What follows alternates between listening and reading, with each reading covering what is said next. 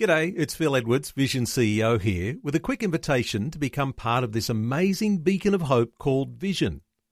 Together we can put our love into action to help people of all kinds build or rebuild their lives on the truth of God. Please consider the part you can play during our upcoming Visionathon appeal, remembering that it's your support that makes Vision possible, including this podcast. Audio on demand from Vision Christian Media. Exploring faith and the future. Neil Johnson and Bible teacher Dr. Kameel Majdali.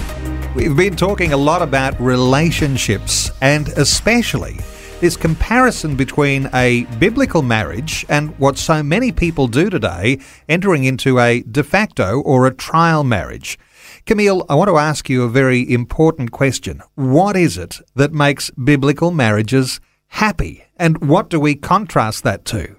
We've been looking at this topic for a little while now, Neil, and one thing we learned in the previous segment is that married couples are more likely to be happier than those in a cohabitating relationship because of their long term contractual or covenantal commitment. Somehow it brings security emotionally, mentally, and other ways. Also, there's a biblical honorableness about it, as I quoted from Hebrews 13. Hebrews 13 and verse 4 Marriage is honorable in the sight of all, and the bed undefiled. It goes on to say, of course, that those that fornicate and commit adultery, God will judge.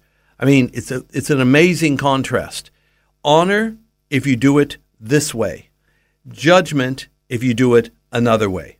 Not a popular topic, but you know, at the end of the day, we need to be living a God pleasing life because the grace of God and the blessing of God on the God pleasing life is just too wonderful to leave to chance or to forsake for temporary sensual pleasure.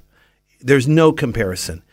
It is a life giving stream in the midst of so much that is uh, uh, defiled.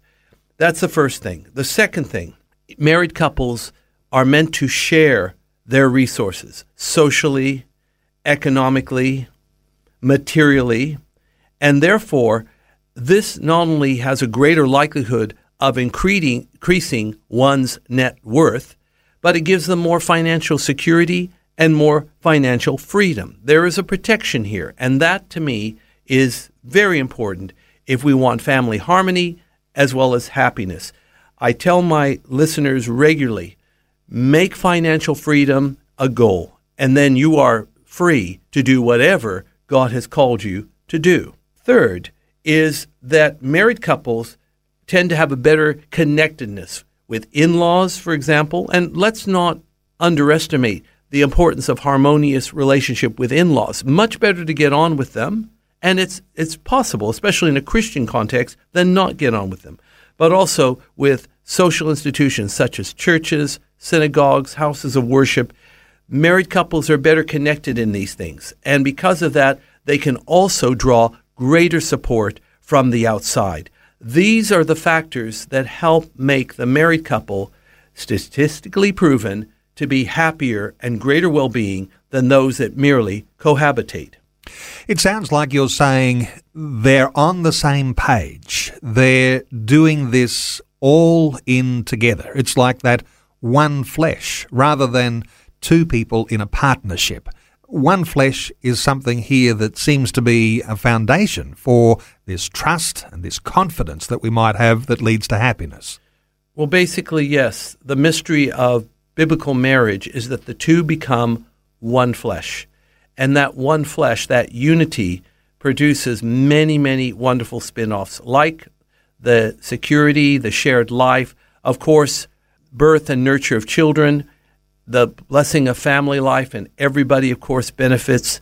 Yes, the one flesh is important. And it's a good point you made because in a cohabitating relationship, it's not in that sense a one flesh, even though they may be having sex together, which is a one flesh, but not the other things coming together as it would in a marriage. The oneness is simply not there. faith and the future with Neil Johnson and Dr. Kameel Majdali from Teach All Nations. For more from Dr. Majdali, including books and DVDs on prophecy, Bible commentaries, plus today's and other episodes of Faith and the Future, go to vision.org.au. For taking time to listen to this audio on demand from Vision Christian Media. To find out more about us, go to vision.org.au.